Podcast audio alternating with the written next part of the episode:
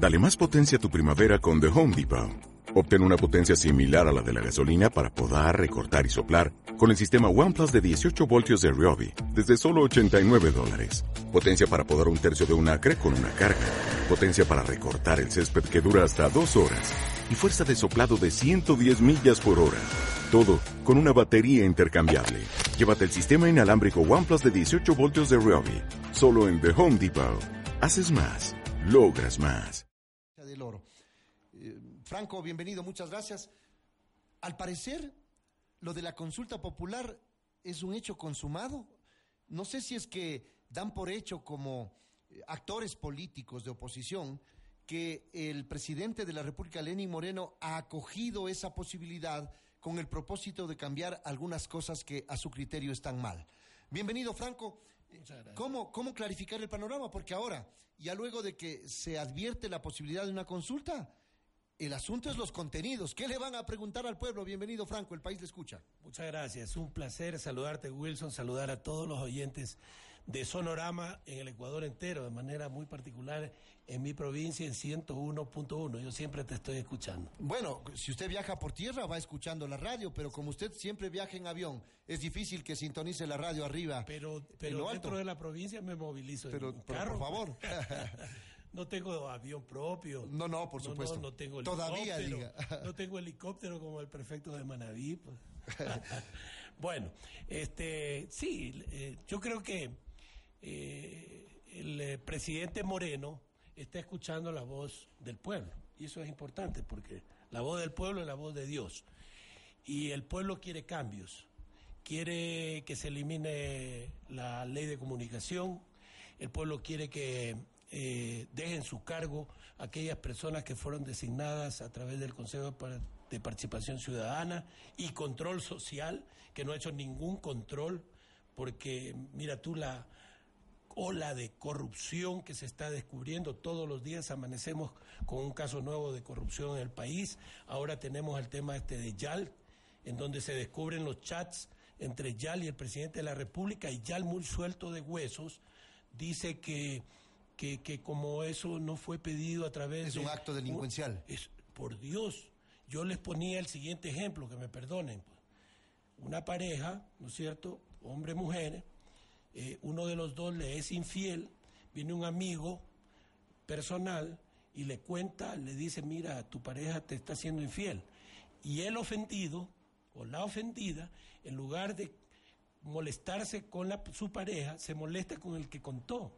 Más o menos es parecido lo que nos está diciendo el señor Yal. Pero bueno, hay algunos antecedentes pues. en torno al, al, tema correos electrónicos. Mira, ahí está Julián Assange, está el tema de la utilización de algunos correos personales de Marta Roldós, por ejemplo, por parte de un medio de comunicación. Es verdad que desde el punto de vista jurídico, no para son que pruebas. sirva como prueba, tiene que haberse pedido a través de un juez, etcétera, etcétera, ¿verdad?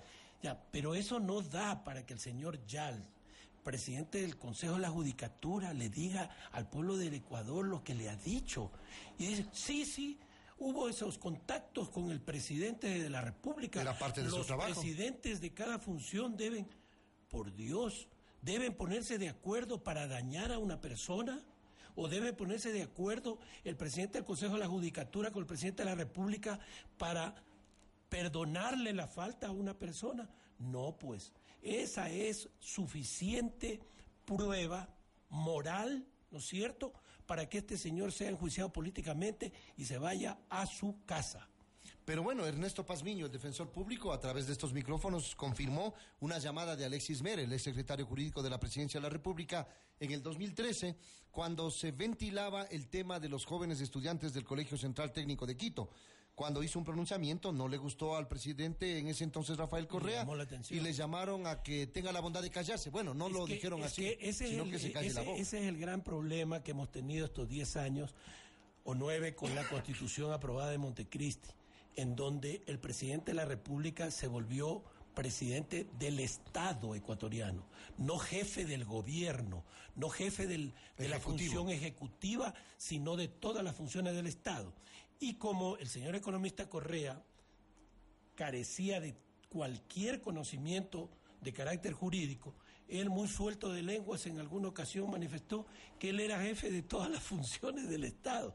Y efectivamente ahora nos damos cuenta que sí, que él ejercía eh, eh, una especie de tutela sobre todos los funcionarios de las demás funciones, poderes del Estado.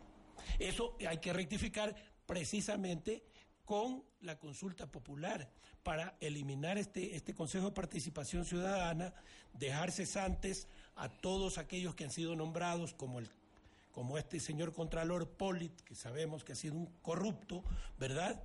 Y poder avanzar para que la democracia funcione con pesos y contrapesos, donde haya independencia de las diferentes funciones del Estado, como lo ha proclamado Moreno.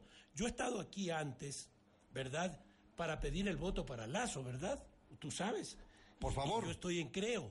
Pero este hombre está haciendo cosas positivas, hay que apoyarlo. El pueblo ecuatoriano lo está apoyando, las encuestas dicen no hay que un está acuerdo, bien lo que hace. No hay un acuerdo con las fuerzas de la oposición. Absolutamente. Te digo, porque eso no, sospechan no los hay. integrantes Por de Alianza menos- País, los lo- fieles de la línea del expresidente Rafael por lo Correa. menos con nosotros no. Con creo. Bueno, no ha sido convocado con nosotros a un diálogo no como hay con otros acuerdo, eh, líderes ni políticos. Lazo, ni Monje, ni Franco Romero, ni ningún asambleísta ha hablado con el señor Moreno o con algún representante o emisario del señor presidente Moreno. No. Lo que sucede es que Moreno está haciendo bien las cosas. Pero ojo, yo mismo, en otros medios de comunicación, ya le dije a Moreno hace tres, cuatro semanas en la televisión que hay que ir del dicho al hecho. Le dije, señor presidente, está muy bien que usted invoque la unidad nacional, que usted llame al diálogo, que usted proclame la independencia de las funciones. Muy bien, muy bonito. Pero por favor, ya tenemos que tomar medidas para sacar de la crisis al Ecuador, porque el país está debatiéndose en una crisis económica tremenda, terrible, grave, gravísima. Asambleísta, pero hay candados y hay cajafuertes constitucionales, permítame decirle esto, que impiden ciertas modificaciones, ciertas reformas que relacionan a la estructura del Estado. ¿Cómo van a hacer para, por ejemplo, mandar a la casa al Consejo de Participación Ciudadana y Control Social? ¿O es que van a cambiar las autoridades designadas por ese Consejo y van a nombrar a otras? Es decir, antes obedecían los designios de un líder político y lo que van a hacer es cambiar para que obedezcan los designios de otro líder político. Es decir, quítate tú para ponerme yo, No. como dice el reggaetón. No, mira, Correa se pasó 10 años criticando a la partidocracia, pero en la partidocracia había democracia. Sí, había democracia. Por, por citar un ejemplo, hoy el presidente de la Asamblea Nacional designa una comisión ocasional para que investigue tal o cual cosa. ¿Qué hace?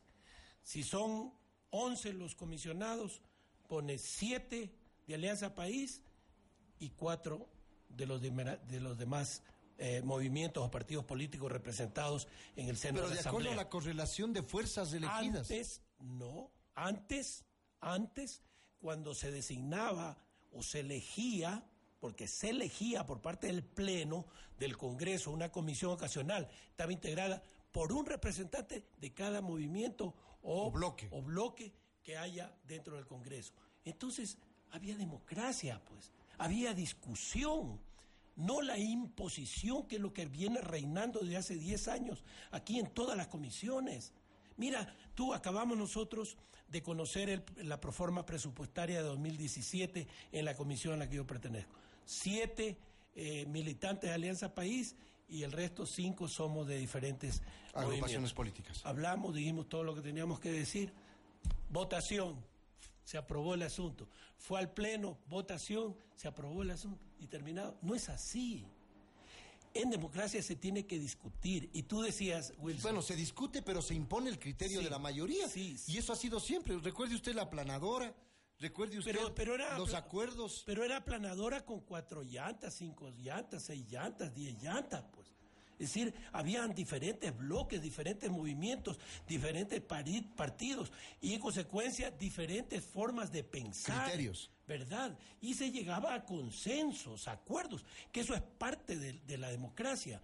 Pero acá no, pues acá se imponía las ideas de una sola persona y eso quiere que siga sucediendo. Eso no va a pasar. Los candados se van a romper, mi querido amigo, porque el pueblo a través de una consulta popular o hace falta una constituyente, porque hay muchas voces que dicen, miren, hay cosas que pueden hacer a través de consulta pero hay otras que están vedadas y que están destinadas únicamente a una constituyente. El 442, el 443 nos permite ir a, una consulta popular, por iniciativa del presidente de la República o por iniciativa de la ciudadanía con un número determinado de firmas. Creo que es el 8% del, padrón, electoral.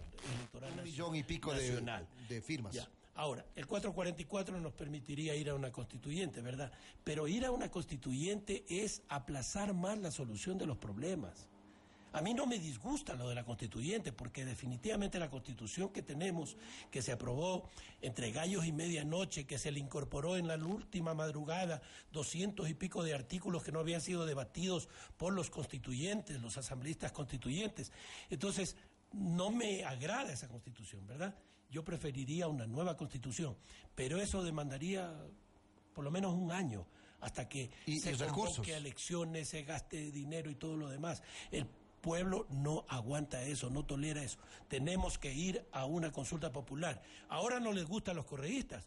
Antes decían ellos, hacían consultas a cada rato y eran felices de la vida y decían que el pueblo es el soberano que ahora y se ese habla, es el que manda. Se habla de acuerdo a la oportunidad y al momento, dice ahora. A lo mejor para ellos este no es el momento adecuado. Este no es el momento y ellos saben que no es el momento porque no son tontos y porque además pues tienen recursos como para poder hacer encuestas eh, todos los días, todas las semanas. Ellos saben que esa consulta popular va a ganar el pueblo ecuatoriano y que eso va a ir en beneficio de todos los ecuatorianos. Ahora, Alianza País acaba de reunirse y acaba de asumir un pronunciamiento de 10 puntos. Entre ellos dicen, vamos a apoyar la consulta siempre y cuando se deseche la agenda de la derecha.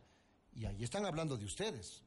Bueno, lo que pasa es que ellos creen que ecuatorianos eh, solamente son los de que piensan como ellos, es la gente de Alianza País. Sobre todo, me imagino que ser por lo tan honrados que, que han sido, porque eso nos han demostrado durante estos diez últimos años, que son honradísimos, ¿verdad?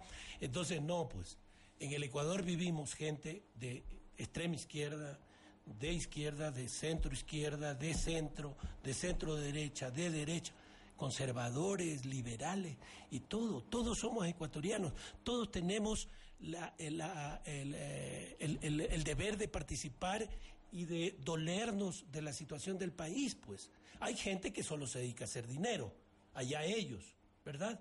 Pero habemos otras personas que sí pensamos en lo que está sufriendo nuestro pueblo, en la falta de trabajo, en la falta de oportunidades para estudiar de los jóvenes, una serie de cosas, ¿no es cierto?, que nos duele a nosotros y que queremos que se solucionen. Este rato ya no hay que hablar de izquierdas y derechas en el mundo, se habla de dos clases de países, aquellos que atraen inversiones y aquellos que ahuyentan las inversiones. El país de los 10 años de Correa fue el Ecuador que ahuyenta inversiones Nunca pasaron de 700 millones al año las inversiones extranjeras en Ecuador. ¿Quiénes van a decidir el contenido de la consulta? ¿Cómo debe decidirse? ¿Qué, le preguntamos al pueblo? ¿Qué se le pregunta al pueblo? El que tiene la última palabra es el presidente de la República. Y el presidente de la República tiene toda la autoridad moral y política para hacerlo porque fue elegido por mayoría del pueblo ecuatoriano. Pero ojo que cualquier iniciativa, sea a través eh, del pueblo o a través del propio presidente, tiene que pasar por la Corte Constitucional. Y ahí hay una Corte que ustedes han criticado a lo largo del proceso de los 10 años anteriores. ¿Cómo creen que puede dar luz verde dando eh, marcha atrás a todos la corte, sus pronunciamientos y actuaciones. La Corte Constitucional no va a negar el pedido del presidente de la República porque se lo va a pedir el presidente de la República dentro del marco constitucional y legal. Ellos no podrán negarse, porque además no quiero esto, no es ninguna amenaza, ni siquiera advertencia. El pueblo quiteño y el pueblo ecuatoriano van a estar muy pendientes de lo que hagan los señores miembros de la Corte Constitucional. No es que existe un acuerdo, y le vuelvo a insistir, entre las fuerzas políticas de oposición con el presidente de la República? Particularmente con nosotros no, pero si el presidente quiere hablar con nuestro bloque, Yo seré el primero en convencer a mis compañeros de bloque de decirles, vamos a conversar con el presidente y vamos a plantearle públicamente, no necesitamos encerrarnos ni cosa por el estilo. Públicamente, señor presidente, esto es lo que nosotros consideramos que conveniente que usted le pregunte al pueblo ecuatoriano. ¿Qué cree que debe cambiar? Consejo de Participación Ciudadana afuera, pero ¿quién designa a los funcionarios y a los organismos de control, porque tienen que plantear claramente, porque si dicen que se vaya y, después no, haya quien designe. dejaríamos un vacío Por legal. Favor, tienen que ser textos claros. Constitucional ahí, eso no puede pasar. Mire, el depositario de la soberanía nacional, gústeles o no les guste. Es la Asamblea. Es la Asamblea Nacional. Nosotros representamos a todo el pueblo. ¿Fueron elegidos o son elegidos? Nosotros somos por votación popular. por votación popular. En cualquier país del mundo es la Asamblea Nacional la que designa las autoridades de control, inclusive los miembros. Pero, le comento, dicen, quieren volver al reparto, a la troncha.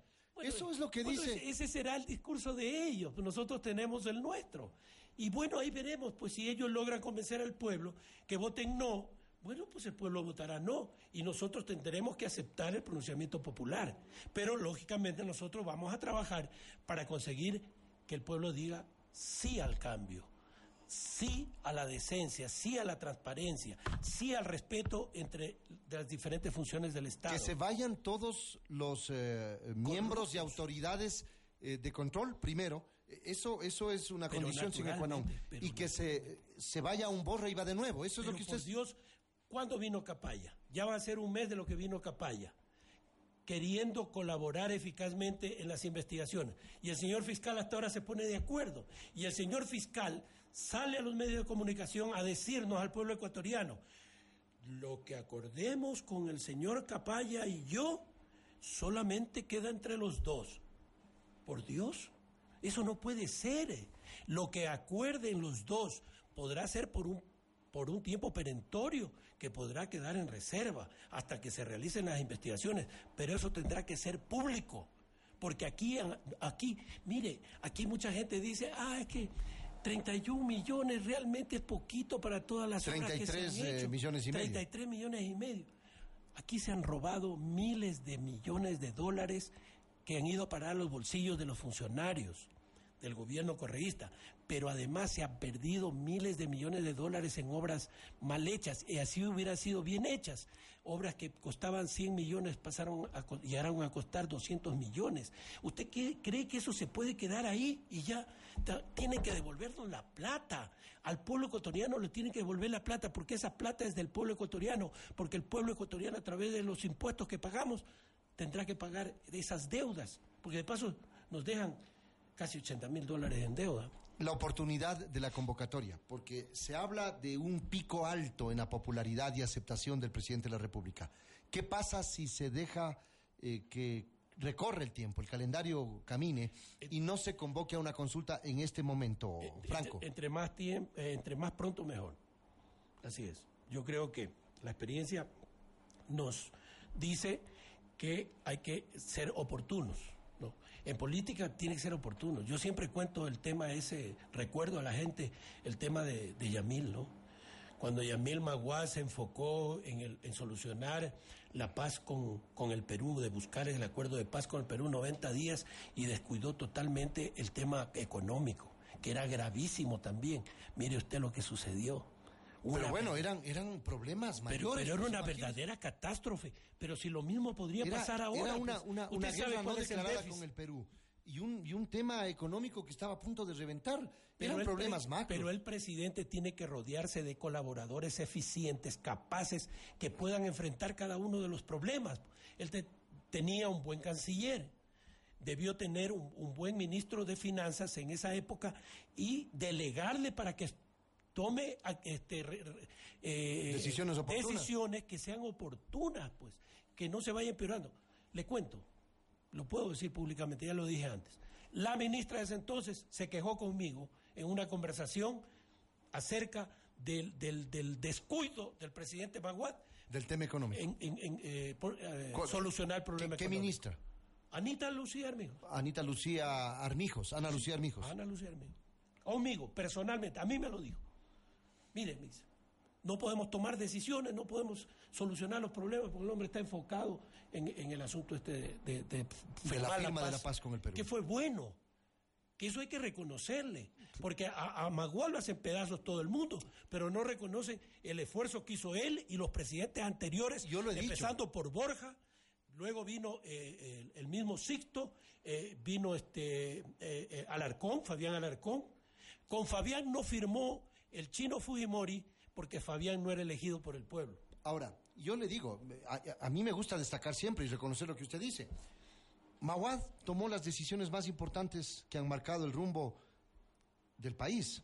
Firma de la paz con el Perú, la dolarización, no me va a decir que no fue una decisión importante. Una decisión acertada en el momento. Y una tercera decisión, el bono de la pobreza, que le cambiaron de nombre, le rebautizaron y que se llama bono de desarrollo humano y que continúa vigente hasta la fecha. Fueron tres decisiones del gobierno por eso, del doctor por eso, por eso a los presidentes Wilson los juzga la historia.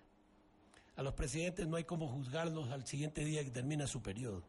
A los presidentes hay que, tienen que juzgarlos los historiadores, cuando ya puedan hacer un balance, ¿no es cierto? Con cabeza fría. Con cabeza fría, sin, sin, sin estas, apasionamientos. estos apasionamientos del momento, de carácter ideológico, qué sé yo. Ustedes van a apoyar entonces la consulta popular. Están apoyando, lo, vienen planteando desde hace mucho rato. Nosotros estamos apoyando, como estamos apoyando, apoyamos el juicio político al, vicepresidente Glass, como estamos apoyándolo ahora a nuestro compañero Bernal en, el juicio político, le va a plantear a, a, a Yalc, y, estamos ahí, estamos con el mandato del pueblo ecuatoriano. Muchas gracias, Franco. Muy amable. Franco Romero Loaiza, gracias. del Movimiento Creo, representante de la provincia del Oro. Muy amable. Un abrazo para todos a los oyentes de Sonorama. Gracias de manera particular en el oro. Nos vamos a la pausa, regresamos con más información.